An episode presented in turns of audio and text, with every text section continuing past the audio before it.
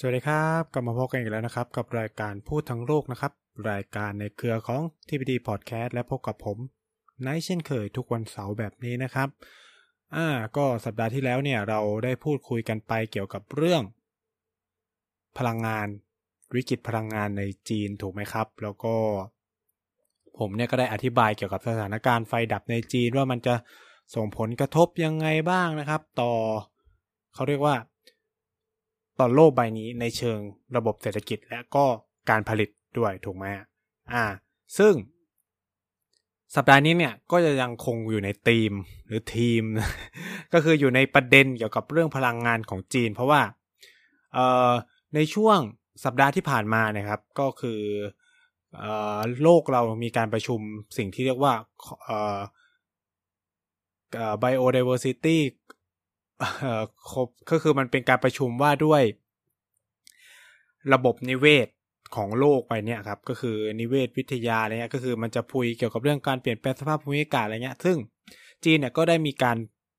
ออกแบบแผนเนาะพัฒนาประเทศ แล้วก็มีประเด็นที่เกี่ยวข้องกับเรื่องพลังงานอยู่เยอะมากนะครับ ซึ่งก็เป็นประเด็นที่น่าสนใจ เพราะว่าผมคิดว่าเนี่ยทุกวันเนี้ย การจับตาความเคลื่อนไหวในในประเด็นเศรษฐกิจ หรือความเคลื่อนไหวของจีน ถือว่ามีความสำคัญมากต่อโลกใบนี้ เพราะว่าอย่างแรกเลยคือ จีนเนี่ยเป็นหนึ่งในประเทศที่ปลดปล่อยก๊าซคาร์บอนไดออกไซด์เยอะที่สุดของโลกนะครับ แล้วก็การขยับเขยื่อนของจีนเนี่ยย่อมส่งผลกระทบ โดยตรงต่อระบบเศรษฐกิจโลก ต่อระบบการผลิตโลกนะครับ แล้วก็มันมีนัยยะสำคัญต่อความเปลี่ยนแปลงสภาพภูมิอากาศในฐานะที่เขาเนี่ยก็เป็นผู้ที่แบบเป็น ผู้ปล่อยมลพิษอะรายใหญ่แห่งหนึ่งของโลกนะแต่ว่าแม้ว่ามันถ้าเทียบสัดส่วนประชากรก็อาจจะน้อยกว่าสหรัฐอเมริกานะครับ แต่ว่าก็ต้องถือว่าปล่อยเยอะที่สุดในเชิงปริมาณแล้วกันนะครับฉะนั้นเมื่อจีนลดได้ มันก็ส่งผลกระทบต่อพวกเราทุกคนนะครับ เหตุผลหนึ่งที่วันนี้ผมมามาเล่าเรื่องนี้เนื่องจากว่า หลายท่านก็คงพอจะทราบว่าจริง ๆ แล้วเนี่ยผมเนี่ยทำการ ศึกษาเนาะหรือความสนใจของส่วนตัวเนี่ยคือเรื่องพลังงานเรื่องสิ่งแวดล้อมอยู่แล้วนะครับ แล้วก็เมื่อวานนี้นะครับก็คือได้มีได้มีโอกาสได้เข้าไปเวิร์กช็อปนะอบรมในประเด็นเกี่ยวกับเรื่อง ทิศทางนโยบาย carbon neutrality ของจีนที่จัดโดยมหาวิทยาลัยชิงหัวของของจีนเขานะครับ ก็ก็เลยอยากเอาแบบข้อมูลเนี่ยที่ได้ไปฟังได้ไปอบรมเนี่ยมาแบบเออมาพูดให้ฟังว่า เฮ้ยต่อไปเนี่ย จีนเขาเดินยังไง แล้วเขาเขามองยังไงบ้างกับกับอนาคตของประเทศเขา ซึ่งหลายคนเนี่ยน่าจะเคยพอได้ยินนะครับกับสิ่งกับตัวนโยบายเรื่องคาร์บอนนิวทรัลิตี้ของจีนที่เขากำหนดไว้ว่าในปี 2060 นะครับจีนจะต้องกลายเป็นประเทศที่มีสัดส่วนคาร์บอนเป็นศูนย์นะครับ คือ ขอทำความเข้าใจตรงนี้ก่อนครับว่า carbon neutrality หรือความเป็นกลาง คือผมจะแปลว่าความเป็นกลางทางคาร์บอนเนาะคือหลายคนอาจจะไปแปลว่าเอ่อคาร์บอนเป็นศูนย์หรืออะไรเงี้ยแต่ว่าโดยโดยความเป็นจริงแล้วเนี่ย เราควรจะมองมันว่ามันมีความเป็นกลางทางคาร์บอน คือไม่ได้หมายความว่าเขาจะไม่ปล่อยคาร์บอนเลย เข้าใจไหมคือเขาปล่อยแต่ว่าประสิทธิภาพหรือศักยภาพในการกักเก็บคาร์บอนมันเท่ากับ สิ่งที่เขาปล่อยออกไป เช่น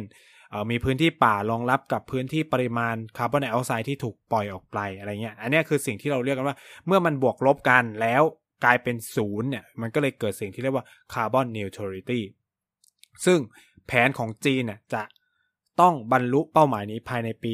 2060 ซึ่งการที่จีนขันมาให้ความสนใจจริง ๆ เริ่มตั้งแต่แผนพัฒนาเศรษฐกิจฉบับปัจจุบันแล้วนะครับว่าเออ ประเด็นเรื่องสิ่งแวดล้อมประเด็นเรื่องมลพิษเนี่ยจะกลายเป็นยุทธศาสตร์หลัก แล้วก็บรรดามณฑลต่างๆเนี่ยต้องร่วมมือกันที่จะบรรลุเป้าหมายเรื่องสิ่งแวดล้อมด้วยนะครับ ความสำคัญความสำคัญของมันเนี่ยก็คือว่า ในปี 2030 จีนตั้งเป้าว่าตัวเองอะจะกลายเป็นประเทศที่มีการปลดปล่อยคาร์บอนถึงจุด พีคที่สุดแหละก็คือมันจะไปถึงจุดที่สูงที่สุดของการปล่อยคาร์บอนไดออกไซด์ของของเขานะครับ แล้วก็หลังจากนั้นเนี่ยมันจะเป็นช่วงเวลาแห่งการลดลงของการปล่อยคาร์บอนแหละไม่ไม่เชิงว่าลดก็คือแบบสัดส่วนเนาะการมีคาร์บอนสู่ชั้นบรรยากาศจะต้องลดลง ซึ่งเขาเนี่ยก็มีแผนเยอะแยะมากมาย คือถามว่าจีนทำเรื่องนี้ตั้งแต่เมื่อไหร่เนาะเออจริง ๆ เนี่ย นโยบายเรื่องสิ่งแวดล้อมของจีนเนี่ยเริ่มตั้งแต่ยุคปี 2006แหละ หลังจากที่จีนผ่านกฎหมายพลังงานหมุนเวียนออกมาแล้วก็มีการแก้ไขเพิ่มเติมในปี 2009 นะครับ ก็เป้าหมายหลักคือการผลักดันอุตสาหกรรมพลังงานหมุนเวียนในประเทศนะครับ ซึ่งไอ้จุดเนี้ยมันมีความสำคัญ เพราะว่าคุณผู้ฟังทราบไหมครับว่า ก่อนหน้าเนี่ยคือเราอาจจะเคยได้ยินเนาะว่าแต่ก่อนเลยเมื่อประมาณสิบยี่สิบกว่าปีที่แล้วเผื่อยี่สิบปีที่แล้วด้วย คือสิบยี่สิบปีที่แล้วเนี่ย เราจะเราจะรู้สึกว่า เฮ้ย การผลิตไฟฟ้าจากพวกเซลล์แสงอาทิตย์ใช่ไหมจากพลังงานแสงอาทิตย์ หรือจากพลังงานลมเนี่ย มันราคาค่อนข้างแพงมากเป็นห้าหกเท่าตัวของการผลิตไฟฟ้าจากพวกถ่านหิน พวกน้ำมัน หรือเอ่อก๊าซธรรมชาติ ซึ่ง ปัจจัยตรงเนี้ยมันทำให้ประเทศต่างๆ ในโลกเนี่ยไม่ลงทุนในการพัฒนาพลังงานหมุนเวียน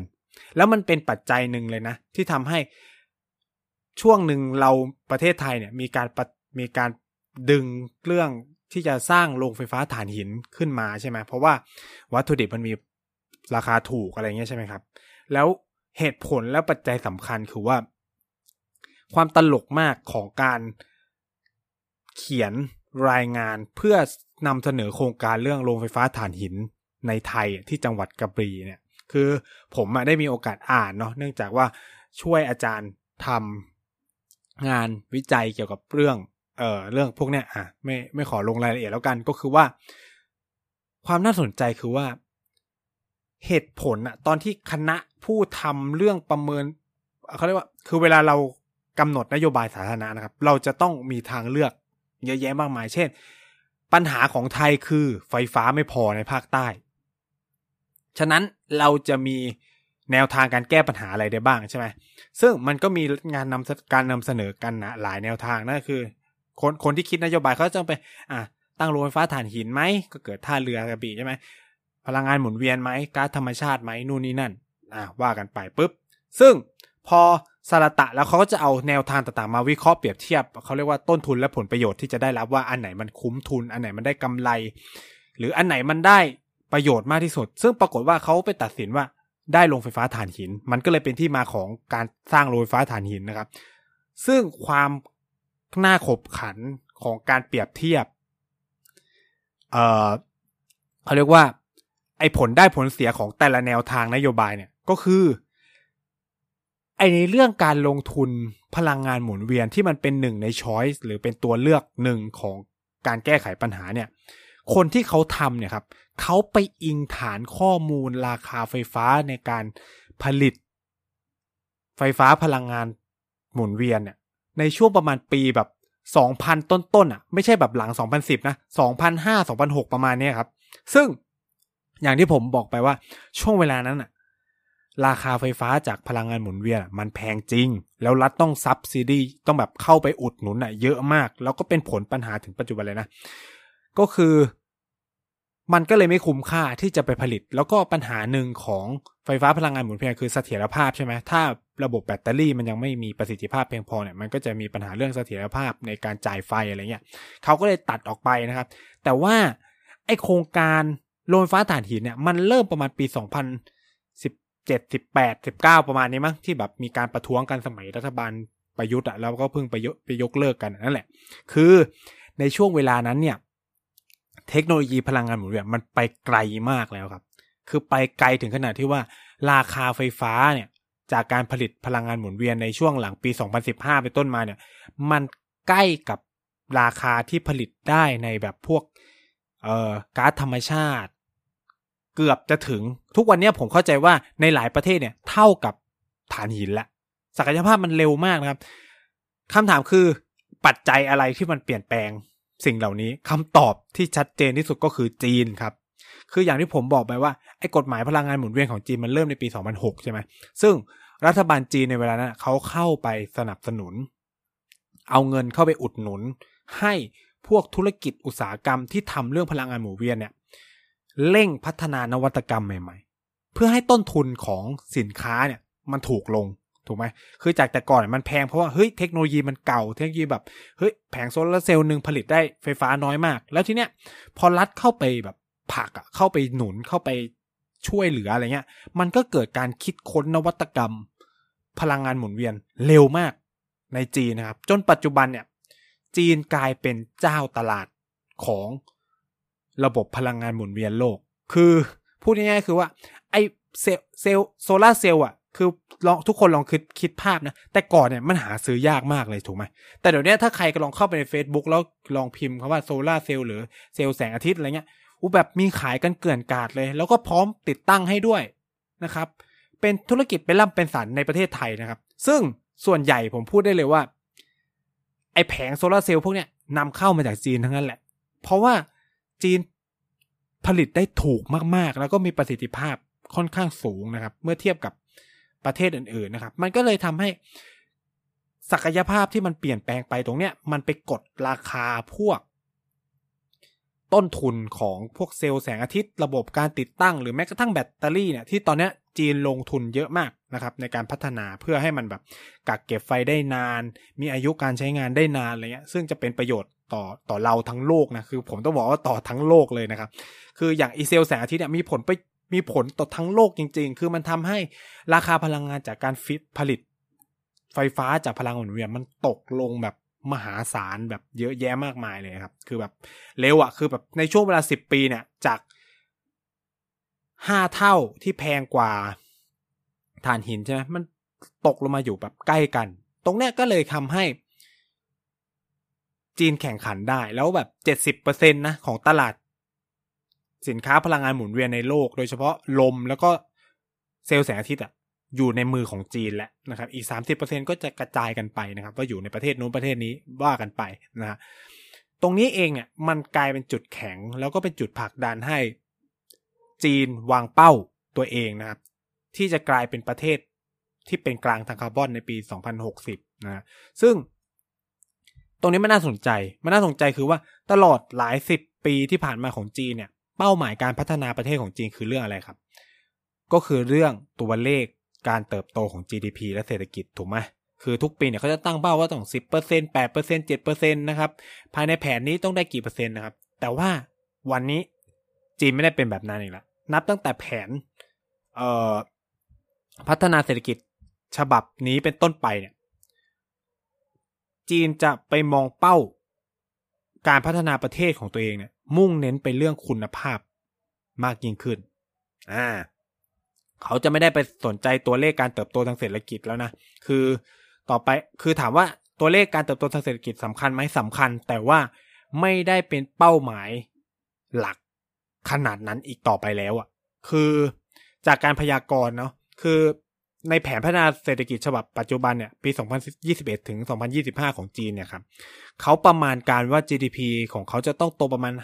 5.5 ถึง 6%แค่นั้นเอง คือมันเปลี่ยนจาก 10 จาก 7 จาก 8 มาเหลือแค่ 5 ถึง 6 แล้วนะ เพราะว่าจีนเขามองว่าเขาต้องไปเน้นคุณภาพมากขึ้น คือ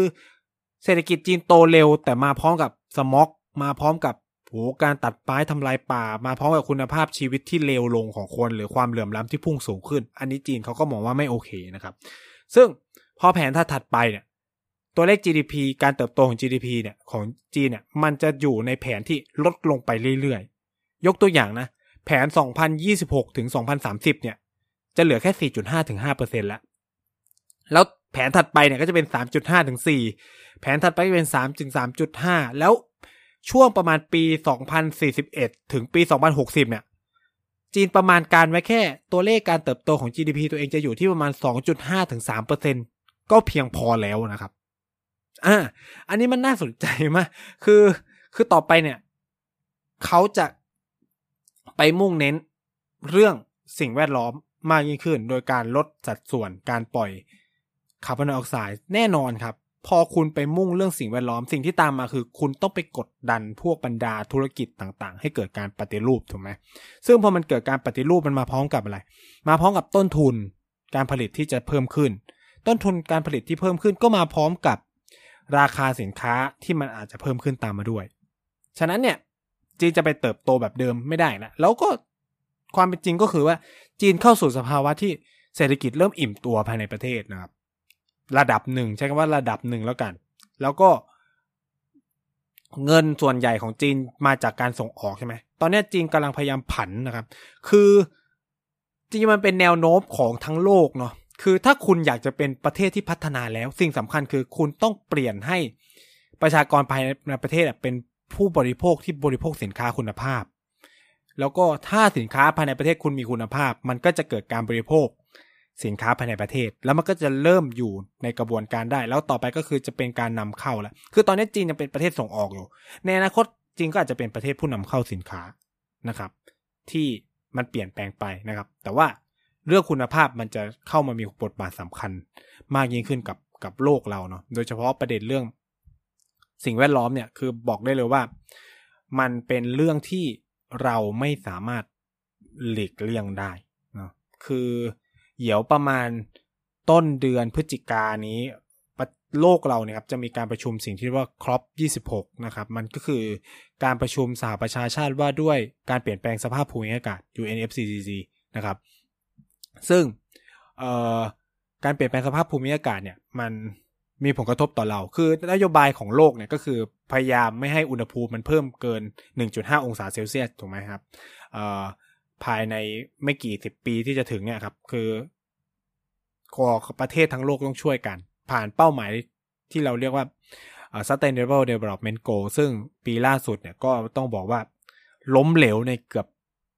ทุกมิติเนาะเพราะว่าเหตุผลก็คือโควิดมันเข้ามามันก็ทำให้แบบ การผลักดันนโยบายหลาย ๆ อย่างในเรื่องการพัฒนาที่ยั่งยืนอะมันทำได้ยาก อืมฉะนั้นเนี่ยก็ มันเป็นความท้าทายของเรานะ เป็นความท้าทายของทุกคนต้องพูดอย่างนี้ก็คือ ถ้าทำไมถามว่าต้องเป็น 1.5 องศาหรือ2.5 2องศาเซลเซียส เพราะว่าการเพิ่มขึ้นของอุณหภูมิโลกมันมาพร้อมกับระดับน้ำทะเลที่เพิ่มสูงขึ้น ระดับน้ำทะเลที่เพิ่มสูงขึ้นก็นำมาเพึ่งการกัดเซาะชายฝั่งนะครับ ซึ่งกรุงเทพมหานครเนี่ยอยู่ในกลุ่มเสี่ยงเนาะอยู่ในกลุ่มเสี่ยงที่จะะเผชิญกับ สภาวะระดับน้ำทะเลที่สูงขึ้น แล้วแผ่นดินกรุงเทพมันก็จะหายไปอะอันเนี้ยเราอยู่ในจุดเสี่ยงแล้วก็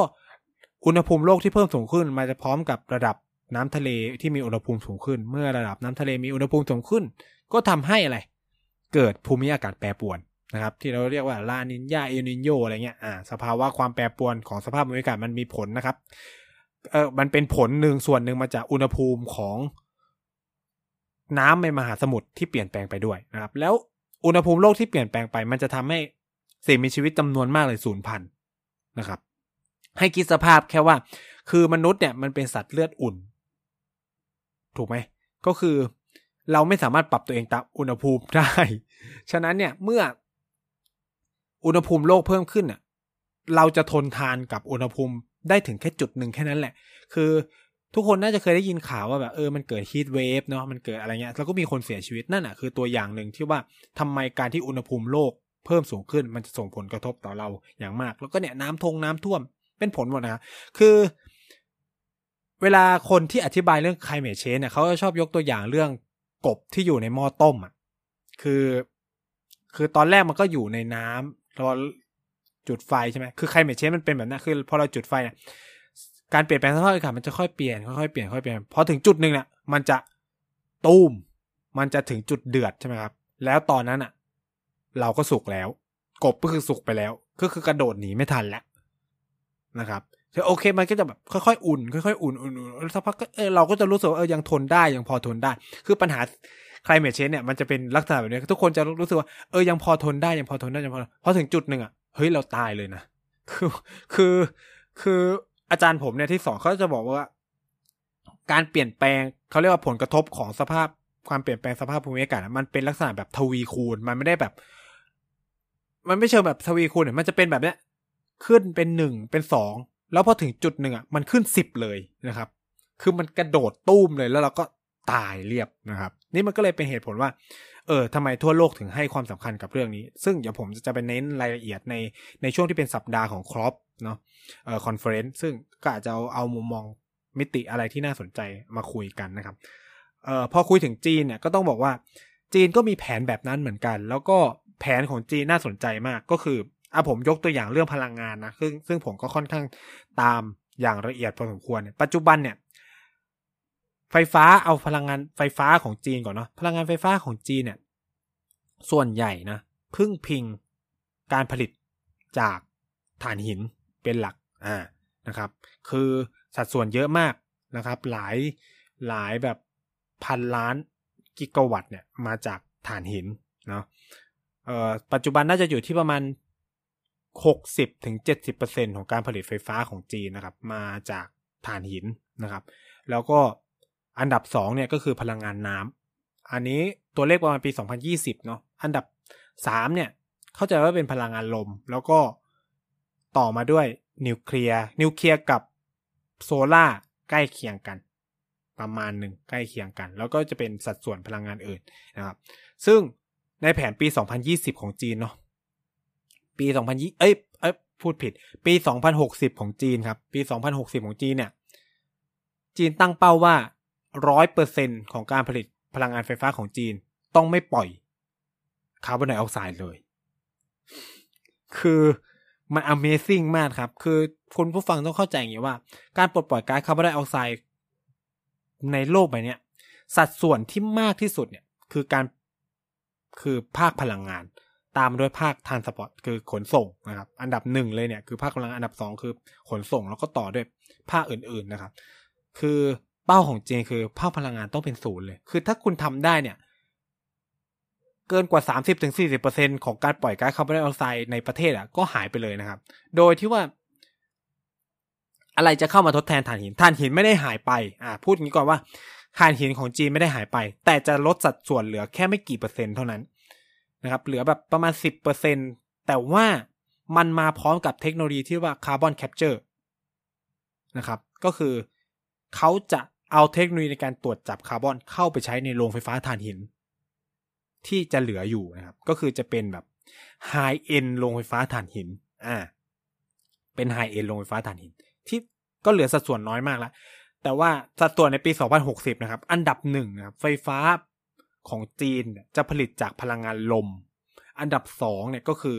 พลังงานแสงอาทิตย์ อันดับสามคือพลังงานนิวเคลียร์ และอันดับสี่คือพลังงานน้ำนะครับ ซึ่งก็ไม่ต้องแปลก ฉะนั้นเนี่ย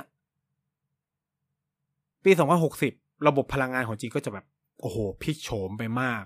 เยอะมาก แล้วถามคำถามคือว่า แล้วจีนจะใช้พื้นที่ตรงไหนล่ะผลิตใช่ไหมคำตอบก็มีง่าย ๆ เลย พื้นที่ไหนที่ตอนนี้มันเป็นประเด็นเยอะมาก คือผมแอบเคยพูดไปแล้วอะคือในเทปเกี่ยวกับซินเจียงกับฝ้ายใช่ไหมคือซินเจียงเนี่ย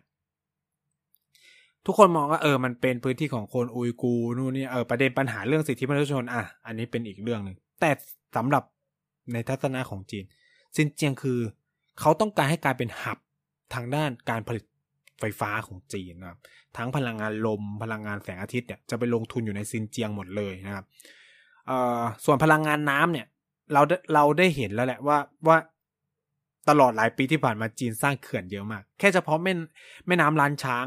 ที่ที่ต่อมาก็จะเป็นแม่น้ำโขงคือเป็นแม่น้ำสายเดียวกับแม่น้ำโขงเนี่ย ก็มีการพัฒนาเขื่อนแบบ เป็นสิบเขื่อนอะเพื่อผลิตกระแสไฟฟ้า เป้าหมายหลักเลยนะคือผลิตกระแสไฟฟ้า เป้าหมายรองก็คืออป้องกันน้ำท่วมอ่าเป้าหมายหลักก็คือผลิตกระแสไฟฟ้า ฉะนั้นเนี่ยมันก็จะเกิดความเปลี่ยนแปลงละของระบบน้ำแต่จีนก็รู้ว่าเขื่อนไม่ใช่ทิศทางที่ควรจะเดินไปอะไรเงี้ย ฉะนั้นเนี่ยเขาก็เลยไปลงที่ลมไปลงที่แสงอาทิตย์มากนะครับ ซึ่งตรงเนี้ยผมคิดว่ามันมันเจ๋งมาก คือการที่จีนจะลงทุนแบบนี้มันมาพร้อมกับอะไร มันจะมาพร้อมกับ ผลิตภัณฑ์แล้วสินค้าของพลังงานหมุนเวียนเหล่านี้มันจะถูกลงไปอีก คือการผลิตไฟฟ้ามันจะถูกลงไปอีก แล้วศักยภาพของนวัตกรรมด้านพลังงานหมุนเวียนก็จะมีศักยภาพมากมากขึ้น โดยเฉพาะอย่างยิ่งเลยก็คือ ตัว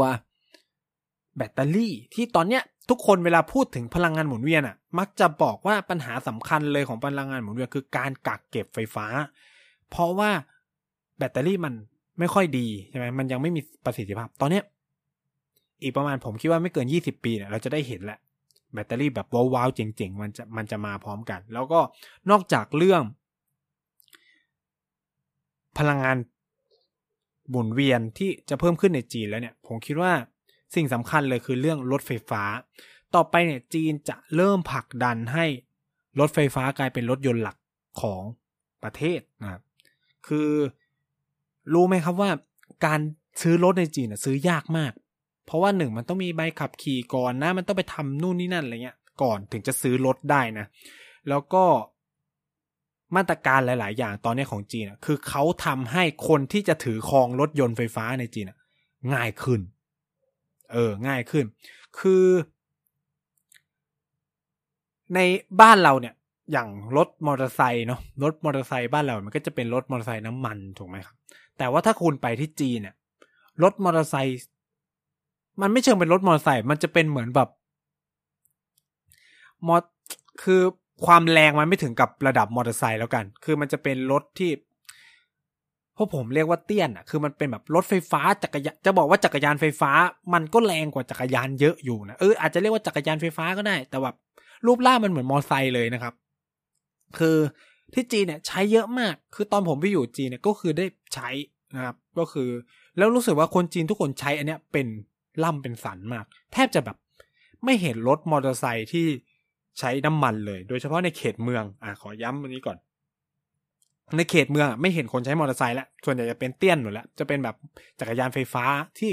มันก็แรงระดับเนื้อมันบิดได้ถึงแบบหกสิบเจ็ดสิบอะก็ถือว่าโอเคสำหรับขับในเมืองเนาะแล้วรถยนต์ส่วนใหญ่เนี่ย ทุกวันนี้ก็เริ่มเห็นเป็นรถไฟฟ้ามากขึ้นนะครับ คือความเปลี่ยนแปลงนี้ในจีนเนี่ยมันจะผลักดันให้ราคารถยนต์ไฟฟ้าถูกลงมาก แบตเตอรี่ในการใช้ในรถยนต์ไฟฟ้าจะมีประสิทธิภาพเพิ่มมากขึ้น แล้วผมคิดว่าทิศทางต่อไปในอนาคตอะ มันจะเป็นแบบนี้ แล้วเราก็ได้เห็นแล้วว่า เดี๋ยวต่อไปในอนาคตผมเชื่อเลยว่า รถในบ้านเราอะ ที่จะเป็นรถยนต์ไฟฟ้า มันจะเป็นรถ ไฟฟ้ายถยนต์ไฟฟ้าจากจีนมากขึ้น เพราะว่าจีนมันเป็นเจ้าแรกที่ปฏิวัติวงการรถยนต์คือ คือผมให้เครดิตอย่างนี้เลยนะ คือในพิติคนที่ทำเรื่องสิ่งแวดล้อมเนี่ยต้องให้เครดิตจีนอย่างหนึ่งก็คือว่า จีนกระตุ้นให้การปฏิวัติวงการรถยนต์ในโลกเนี่ย หันมาสู่รถยนต์ไฟฟ้าเร็วขึ้น คือถามว่าเทคโนโลยีรถยนต์ไฟฟ้าเนี่ยมันคิดได้นานหรือยังคำตอบคือคิดได้นานแล้ว แต่ปัญหาคือมันไม่ถูกเอามาใช้ เพราะอะไร เพราะว่าถ้ารีบเอามาใช้เนี่ย คนที่ลงทุนวิจัยและพัฒนาในรถยนต์พวกน้ำมาใช้น้ำมันทั้งหลายมันก็รู้สึกไม่คุ้มค่าใช่ไหมก็ค่อยๆเปลี่ยนนะครับ จะเห็นเลยแบบเครือรถยนต์อย่างใหญ่ ๆ อย่าง อะตอยต้ออย่างเงี้ย มันจะมาแบบ น้ำมันเบนซินอะน้ำมันราคาต่อไปแบบปีนู่นอีนี่อีนั่น อะ มันจะคือถามว่าเทคโนโลยีพวกนี้มีมานานแล้ว แต่เพิ่งจะเอามาปล่อยใช่ไหมแล้วก็เปลี่ยนมาเป็นอะ เฮ้ยพอเริ่มมีกระแสไฟฟ้า เริ่มมีกระแสรถยนต์ไฟฟ้าอะไฮบริดนะใช่ไหมมันก็เลยค่อยเปลี่ยนแต่ว่ารถยนต์ไฟฟ้าเลยอะไม่มาสักทีทั้งที่ตัวเองเป็นเครือเจ้าใหญ่ของระบบรถยนต์โลกเนาะก็ไม่อยากออกเข้ามาถามว่าตโยต้อคิดรถยนต์ไฟฟ้าได้ไหมคำตอบคือคิดได้ แต่ก็คือเขาก็ไม่อยากจะเปลี่ยนหรืออะไรก็แล้วแต่ในระบบการธุรกิจของเขานะครับ แต่ว่าสิ่งที่จีนทำคือว่ากูไม่ฉันไม่แคร์แล้วนะก็คือฉันผลักดันนโยบายว่า ถ้าแกใช้รถยนต์ไฟฟ้าจะได้ลดสิทธิลดหย่อนนู่นนี่นั่น การเข้าถึงรถจะง่ายขึ้นนะสำหรับคนอยากมีรถ มันก็กระตุ้น ให้คนจีนหันมาซื้อรถยนต์ไฟฟ้ามากขึ้น แล้วมันก็ทำให้ตลาดรถยนต์ไฟฟ้าเติบโต แล้วคนจีนมีเท่าไหร่เป็นพันล้านถูกไหมครับ คิดซะว่าคนคนซื้อรถยนต์สักสิบเปอร์เซ็นเป็นเป็นรถยนต์ไฟฟ้าก็เท่าไหร่สิบเปอร์เซ็นก็ประมาณร้อยกว่าล้านคันแล้วอะถูกไหมซึ่งก็เยอะกว่าคนไทยทั้งประเทศแล้วอะ ถูกไหมครับเนี่ยมันก็ทำให้ต้นทุนการผลิตรถยนต์จะลดลงเรื่อยๆ แล้วเนี่ยอันเนี้ยคือทิศทางอนาคต รถยนต์ไฟฟ้าคือทิศทางอนาคตจริง ๆ จีนเขาตั้งเป้าว่าปี 2030 นะครับ ปี 2030 เนี่ย รถยนต์ไฟฟ้าจะต้องครองสัดส่วนการตลาดเกินกว่าครึ่ง ของของการซื้อขายรถทั้งหมดในจีนอะไรเงี้ย เกินกว่าครึ่งนี่ไม่น้อยน้อยนะ เออ ซึ่งตรงเนี้ยผมคิดว่าถ้าไทยเนี่ย ปรับตัวได้ทัน มันก็จะเป็นโอกาสนะครับ ผมเข้าใจว่าเรามีอุตสาหกรรมรถยนต์ไฟฟ้า เยอะมากในประเทศ แต่ต้องการการสนับสนุนจากรัฐเนาะก่อนที่จีนจะมาติดตลาดบ้านเรา เราก็ต้องสร้างความเข้มแข็งอะไรเงี้ยแล้วก็ในจีนเนี่ย ผมรู้สึกว่าสิ่งสำคัญเลย การจูงใจให้คนใช้รถยนต์ไฟฟ้าสิ่งสำคัญเลยครับ คือ facility หรือแบบโครงสร้างพื้นฐาน ไม่ว่าสถานีชาร์จเอออะไรเงี้ยผมเริ่มเห็นแล้วเริ่มเห็นเราเริ่มเห็นทิศทางที่ดีในบ้านเราอย่างหนึ่งก็คือเอ่อกลุ่มเครือบริษัทที่ค้าขายเชื้อเพลิง เชื้อเพลิงฟอสซิลที่เป็นน้ำมูกน้ำมันแหละเริ่มมี เริ่มให้ปั๊มมีพวกปั๊มหัวใจพลังงานไฟฟ้ามากขึ้น คือเขาก็ต้องปรับตัว เอาตัวรอดตอบสนองลูกค้าในในกรุงเทพเนี่ยตอนนี้จะเยอะหน่อย เพราะว่ารถยนต์ไฟฟ้าเนี่ย จุดอ่อนของมันอย่างหนึ่งคือว่า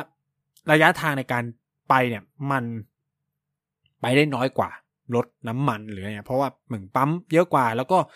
เติมแป๊บเดียวใช่ไหมแต่ไฟฟ้าใช้เวลาแบบสิบยี่สิบกว่านาทีนะกว่าจะชาร์จเต็มนะครับบางบางรุ่นเนี่ยก็ครึ่งชั่วโมงอะไรเงี้ยก็ว่ากันไปนะครับ ก็ต้องค่อยๆผุนเปลี่ยนหมุนเวียนเปลี่ยนแปลงกันไป แล้วก็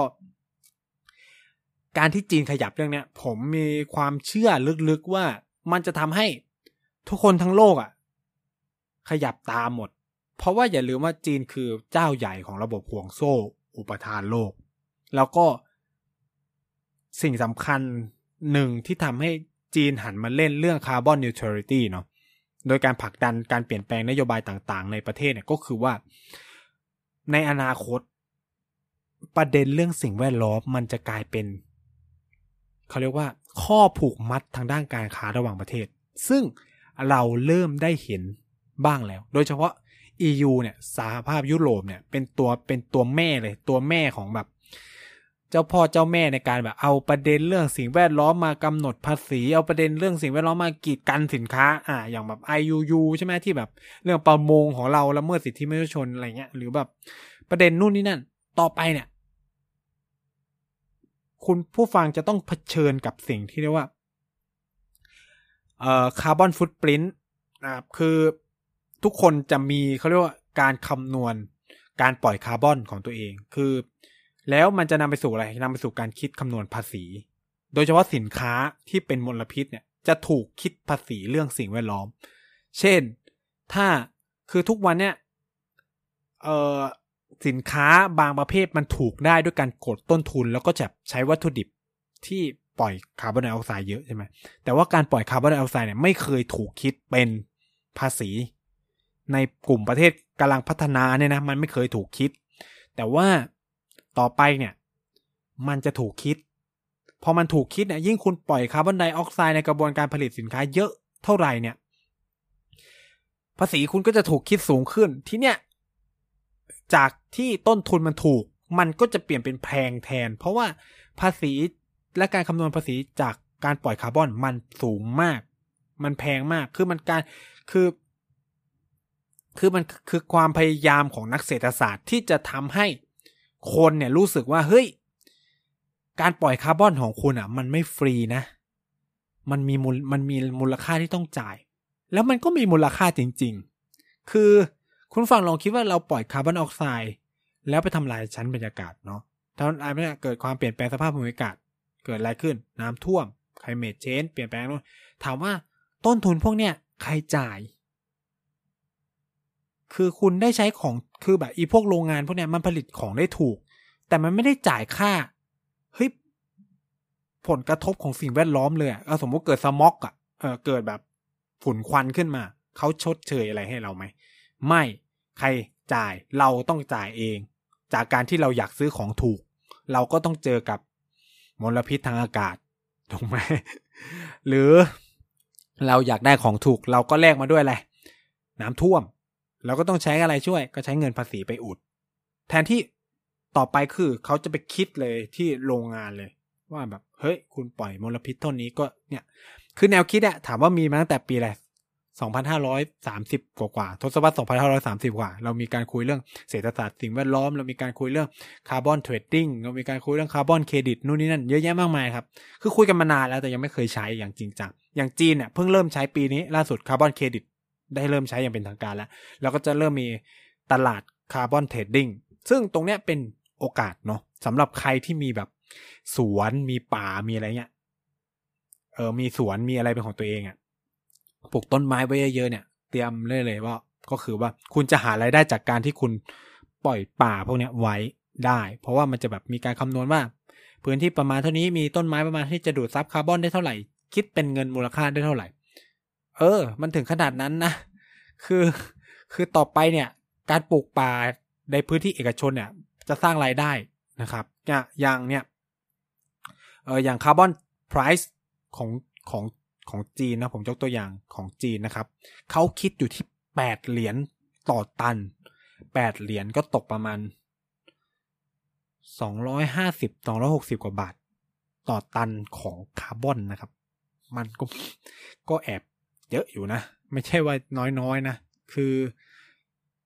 คิดสภาพว่าทุกหนึ่งตันของคาร์บอนคุณต้องจ่ายสองร้อยห้าสิบกว่าบาทอะกระบวนการผลิตหนึ่งเนี่ยมันไม่ใช่แค่ตันสองตันนะมันมันหลายตันนะครับ ก็เนี่ย ต่อไปก็จะะเผชิญสิ่งเหล่านี้มากขึ้น คือคือคนที่บรรยายเนาะที่มหาลัยชิงหัวเนี่ย ซึ่งก็คือศาสตราจารย์จางซีเหลียงเนี่ยครับ คือเขาพูดไว้ว่าน่าสนใจอย่างนึงก็คือว่า เรื่อง สิ่งแวดล้อม เรื่องพลังหมุนเวียนเนี่ย มันจะไม่ใช่ทางเลือก แต่มันจะเป็นทางรอดเขาบอกงี้นะมันไม่ใช่ทางเลือกแต่มันจะเป็นทางรอด เพราะในที่สุดแล้วเนี่ย ทุกชาติบนโลกจะถูกบีบด้วยกฎเกณฑ์การค้าระหว่างประเทศ ให้ต้องทำเรื่องเหล่านี้โดยอัตโนมัติ เหมือนสมัยก่อนที่เราเจอเรื่องสิทธิแรงงาน เจอเรื่องสิทธิมนุษยชนใช่ไหมเจอเรื่องหลาย ๆ อย่าง จากกฎเกณฑ์ทางด้านการค้าระหว่างประเทศ แล้วสิ่งเหล่านี้มันจะถูกบังคับใช้มากยิ่งขึ้น ฉะนั้นใครที่อยากรอด โดยไม่ร่วงไปซะก่อนเนี่ย ก็ต้องปรับตัวให้ไหว และนั่นน่ะคือเหตุผลสำคัญที่ทำไมวันเนี้ยจีนหันมาให้ความสนใจกับเรื่องนี้นะครับ เพราะว่าถ้าช้าจีนเป็นใครจีนเป็น ประเทศที่ปล่อยคาร์บอนไดออกไซด์เยอะที่สุด แล้วตอนนี้จีนเผชิญอะไรเผชิญกับเทรดวอลเผชิญกับหลาย ๆ สิ่งหลาย ๆ อย่างอยู่ ซึ่งวันดีคืนดีในอนาคตเนี่ยจีนก็จะต้องเผชิญกับกฎระเบียบพวกนี้ที่จะเอามาเล่นงานจีน เพราะจีนส่งออกสินค้าเยอะ จีนได้ดุลการค้ากับคนอื่นเขาเยอะ แล้วก็ต้นทุนการผลิตสินค้าของจีนมันถูก จากการเนี่ยปล่อยคาร์บอนไดออกไซด์เนี่ยของจีน ฉะนั้นเนี่ยวันนี้ถ้าจีนไม่ทำอะไรเลย มันก็จะสายเกินไป 2060นี่ยังถือว่าช้ามาก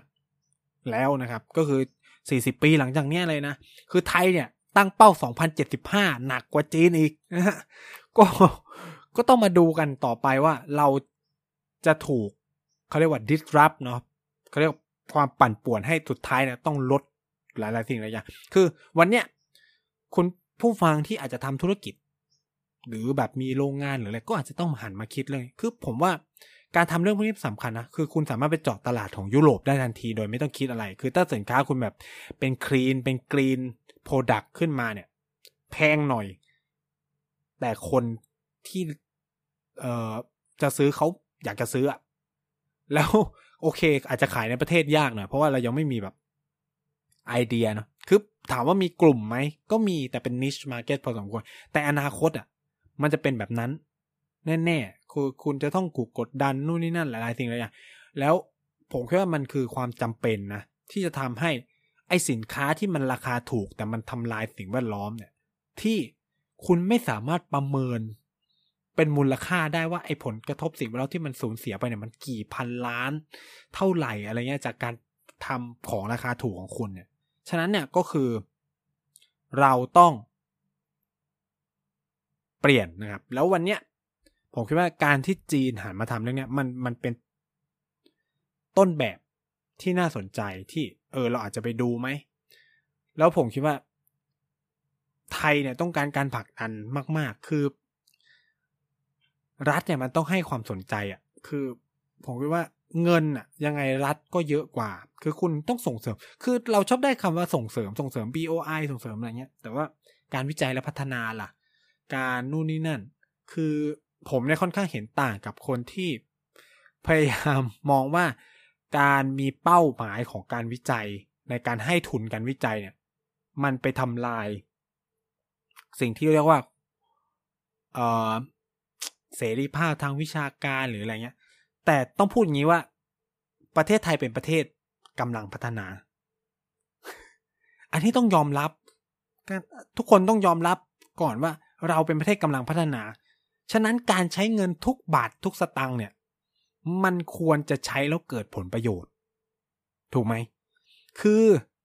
ถ้าให้เงินวิจัยไป แล้วทำอะไรออกมาก็ไม่รู้ที่แบบ เอาไปขึ้น หิ่ง คือมันไม่มีใครไปแตะเลยอะ อันนั้นมันก็มันก็เกินไปนะครับ คือ คือด้วยความที่ผมมาอยู่ในแลบของจีนอะผมเห็นอะไรหลาย ๆ อย่าง แล้วมันน่าสนใจมากนะ อย่างใน แลบของผมเองเนี่ยอย่างเนี้ยตอนเนี้ยก่อนหน้านี้ต้องใช้ว่า ก่อนหน้านี้จีนจะทำเรื่องเกี่ยวกับการปฏิรูประบบกริดของประเทศ นั้นงบประมาณเนี่ยก็จะมาเรื่องระบบกริดระบบเอ่อการตลาดไฟฟ้า คือตอนนี้จีนเขา fix เนาะเขา fix คือเทปที่แล้วผมพูดแล้วว่า ราคาไฟฟ้าของจีนมันถูก fix นะ แล้วเขาให้ความสนใจกับเรื่องตลาดไฟฟ้าที่มันจะแบบเป็นระบบตลาดมากขึ้น ปรับขึ้นปรับลงได้ เขาก็เลยให้งบวิจัยมาครับ ให้ไปศึกษา เพื่อเขาจะได้รวบรวมผลการศึกษาทั้งหมดไปประมวลในการออกแบบนโยบาย ว่าเฮ้ย จะทำยังไงเนาะเฮ้ยไอ้นี่ไอเดียตรงนี้ดีในเรื่องการทำตลาดไฟฟ้านู่นนี่นะเขาก็จะเอาไปปรับใช้นะครับมันก็จะเป็นการทำงานร่วมกันและทีระหว่างทีมวิชาการนักวิจัยแล้วก็ภาคเอกชนด้วยนะ คือภาคเอกชนก็สนับสนุนเงินในการวิจัยด้วยนะในในในจีนเนี่ยคือ ตรงนี้มันก็น่าสนใจ แล้วรัฐบาลก็เอาไปใช้ในการผลักดัน policy ว่าจะต้องอุดภาษีตรงไหน จะต้อง support ภาษีตรงไหนยังไงอะไรเงี้ย ด้วยความที่แลบผมมันเป็นแลบเศรษฐศาสตร์เนาะ มันก็จะเป็นลักษณะแบบนี้ แต่ถ้าบ้านเราทำแบบเดียวกันผมหรือว่าตอนเนี้ยเออหันผมรู้สึกว่าตอนนี้เริ่มหันมาในเชิงยุทธศาสตร์มากขึ้น แต่ว่าอย่างค่อนข้าง ไม่ชัดเจนเท่าไหร่นะ ไม่ชัดเจนเท่าไหร่ คนที่ได้ผลกระทบรับผลกระทบแน่นอนคือบรรดาพวกสายสังคมศาสตร์เนาะแต่ว่าผมคิดว่าสังคมศาสตร์มันทำได้ ให้ให้มันตอบโจทย์สิ่งเหล่านี้ซึ่งในจีนก็มีเยอะแยะล่ะ ที่เขาก็อยู่ได้อะไรเงี้ย เออ คิดว่าอันเนี้ยมันเป็นจุดที่ เออ มันน่าสนใจที่จะเปลี่ยนประเทศเราให้มันกลายเป็นประเทศพัฒนาแล้วอะ คือ โอเค พอคุณเป็นประเทศพัฒนาแล้ว คุณจะคิดโครงการวิจัยอะไรอะ อิสระเสรีภาพทางวิชาการมาได้เต็มที่เลย คือ คือตรงเนี้ย ผมได้ไอเดียมาจากการที่ผมไปอยู่ที่จีนเนาะ คือ ผมเนี่ยก็เป็นคนหนึ่งที่โดนแอบโดนเปลี่ยนหัวข้อ การทำวิทยานิพนธ์ คือผมก็จะคิดอยากจะทำเรื่องหนึ่ง แต่อาจารย์ก็จะบอกว่า เฮ้ย แต่ถ้าคุณมาทำเรื่องเนี้ย มันจะมีทุน support นะ คุณทำคุณได้ตีพิมพ์ปุ๊บ เราก็จะมีเงินให้คุณ คุณจะได้ไม่ต้องทำเปล่า แล้วก็มันก็จะ win-win ทั้งคู่อะไรเงี้ย อืม เขาก็พูดว่า แล้วคือสำหรับเด็กจีนเนี่ยก็คือต้องทำตามเลย อย่างตอนเนี้ยเรื่อง carbon neutrality มา เพื่อนผมเนี่ยโดนเปลี่ยนหัวข้อวิทยานิพนธ์หมดเลย คือตอนมันมาอีกเรื่องหนึ่ง แต่ว่าตอนเขียน proposal มาอีกประเด็นหนึ่งเลย แต่พอมาพอเนี้ยทุนมาเรื่อง carbon neutrality ทุกคนคือต้องทำ carbon neutrality หมด อย่างแบบ เออ มันก็แบบ เออเข้าใจอะถ้าแบบคนไม่ได้สนใจอะจะทำยังไงอะใช่ไหมแต่ว่าทำไงได้ในเมื่อคุณก็คือรับทุนมาเรียน คุณก็ต้องตามนั้นอะไรเงี้ย แต่ว่าผมเข้าใจว่ามันก็จะมีการคุยกันก่อน เช่น ถ้าคุณไม่ทำเขาก็จะตัดทุนคุณ คุณก็ต้องจ่ายค่าเล่าเรียนอะไรเงี้ยของคุณเองอะไรเงี้ย อย่างผมเนี่ยก็มีความปณีประนอมนิดนึงก็คือว่า เราสนใจเรื่องพลังงานหมุนเวียนถูกไหมเราเออ นั่นแหละ ก็ก็ทำให้ต้องมาเปลี่ยนปรับหัวข้อกันเพื่อให้ตรงกับแหล่งทุนอะซึ่งอะผมก็โอเคว่ามันไม่ได้เปลี่ยนไปเยอะมากมายขนาดนั้น แล้วก็เราก็ได้ตังค์นี่เออนะครับ คืออาจารย์ผมจะพูดว่าไอ้ความเป็นอิสระจริง ๆ อะ มันจะเกิดขึ้นหลังจากที่เราอะเป็นประเทศพัฒนาแล้ว แกก็พูดอย่างนี้ว่า คือ คือถ้าคุณเป็นประเทศพัฒนาแล้วอะ คุณเขียนอะไรไปรัฐบาลเขาก็ให้เงินคุณมาทำวิจัย แต่ทุกวันเนี้ยเขามีเป้าไง ว่าอยากจะพัฒนาประเทศในทางไหน เพราะเรายังเป็นประเทศกำลังพัฒนา หรือแม้แต่ประเทศพัฒนาแล้วอะ การให้ทุนเขาบางทีเนี่ย คุณได้เยอะได้น้อยอยู่ที่ว่ารัฐบาลอยากจะผลักเรื่องอะไรด้วยเหมือนกัน อะ ฉะนั้นเนี่ยตรงเนี้ยมันก็จะมีความสำคัญ คือมันทำให้อาชีพวิจัยมันเป็นอาชีพได้จริง ๆอะ่ะ ในบ้านเรามันยังไม่สามารถเป็นได้ เพราะว่า เออ มันก็จะติดนู่นนี่นั่นแหละ เออ หลาย ๆ อย่างนะ มันก็เทียบกับจีนเทียบกับหลาย ๆ ประเทศในโลกยากนะ แต่ผมคิดว่าโมเดลตรงนี้มันมันน่าสนใจนะครับ แต่ทั้งหมดทั้งมวลที่ผมกล่าวมาเนี่ยก็เพื่อที่จะบอกว่า เฮ้ย วันเนี้ยสิ่งที่จีนมันขยับเนี่ย ผมคิดว่าต่อไปมันจะขยื่นทั้งโลกเลย เรื่องรถไฟฟ้าเอ่ย พลังงานหมุนเวียนเอ่ย ระบบคาร์บอนเครดิตเอ่ย เพราะว่าพื้นที่ป่าในจีนอาจจะไม่พอ ต่อไปธุรกิจในจีนอาจจะต้องแบบมาไล่ซื้อคาร์บอนเครดิตในประเทศกำลังพัฒนาต่างๆ ฉะนั้นก็จะเป็นโอกาสสำหรับไทยด้วย ถ้าเรามีการปฏิรูประบบกฎหมายทันมีนู่นนี่นั่นอะไรเงี้ย ก็จะเป็นประโยชน์มาก ๆนะครับ โอเค สัปดาห์นี้ก็ราวๆนี้ประมาณนี้แล้วกันนะครับ ก็จริงๆ ถ้าใครสนใจเพิ่มเติมเนี่ยก็มีให้อ่าน เยอะมากนะเรื่องนี้นะครับเออคนที่เขียนเรื่องพลังงานหมุนเวียนในจีนเด่นๆ ตอนนี้ก็จะมีอาจารย์อามตั้งนิรันดรนนะครับ ไปสามารถหาอ่านได้ใน The 101 World นะครับ อันนี้ผมก็โปรโมทให้ ผมเขียนบ้างเป็นบางครั้ง แต่ก็ไม่ได้ ส่วนใหญ่จะไปอยู่ในงานวิจัยของตัวเอง คือตัวเองไม่ได้เขียนแบบเป็นบทความนะครับ เพราะว่า เอ่อถ้าผมจะเขียนก็จะไปดูนิติในของอินเดียอะไรเงี้ยครับ ก็ยังไงก็ฝากติดตามรายการต่างๆของ TPT Podcast เราด้วย ไม่ว่าจะเป็น Back for the Future เกียร์กายก็สิบนะครับ พูดทั้งโลกหรือว่าเด็กสร้างชาตินะครับ ถ้าใครมีอะไรสงสัยสอบถามมาได้ใน at nice talk th นะครับ ก็ ผมก็จะเข้าไปตอบ หรือติดแฮชแท็กก็ได้พูดทั้งโลกนะครับ แล้วก็จะพยายามมาบอกเล่าเรื่องราวให้ฟังนะครับ ซึ่ง ตอนนี้ผมติดไปสองเรื่องนะผมยังจำได้อยู่นะ ก็คือเรื่องมองโกเลียกับเซาท์ไชน่าซีนะครับ เดี๋ยวเดี๋ยวจะมาพูดให้ฟังว่าว่าประเด็นเรื่องนี้จะเป็นยังไง ซึ่งสัปดาห์หน้าจะเริ่มว่า ผมคิดว่าสัปดาห์หน้าผมน่าจะคุยเรื่องมองโกเลียก่อนนะครับนี่สัญญาเลยยังไงก็ ไว้พบกันใหม่ สัปดาห์หน้านะครับ สัปดาห์นี้ก็ลาไปก่อนนะครับ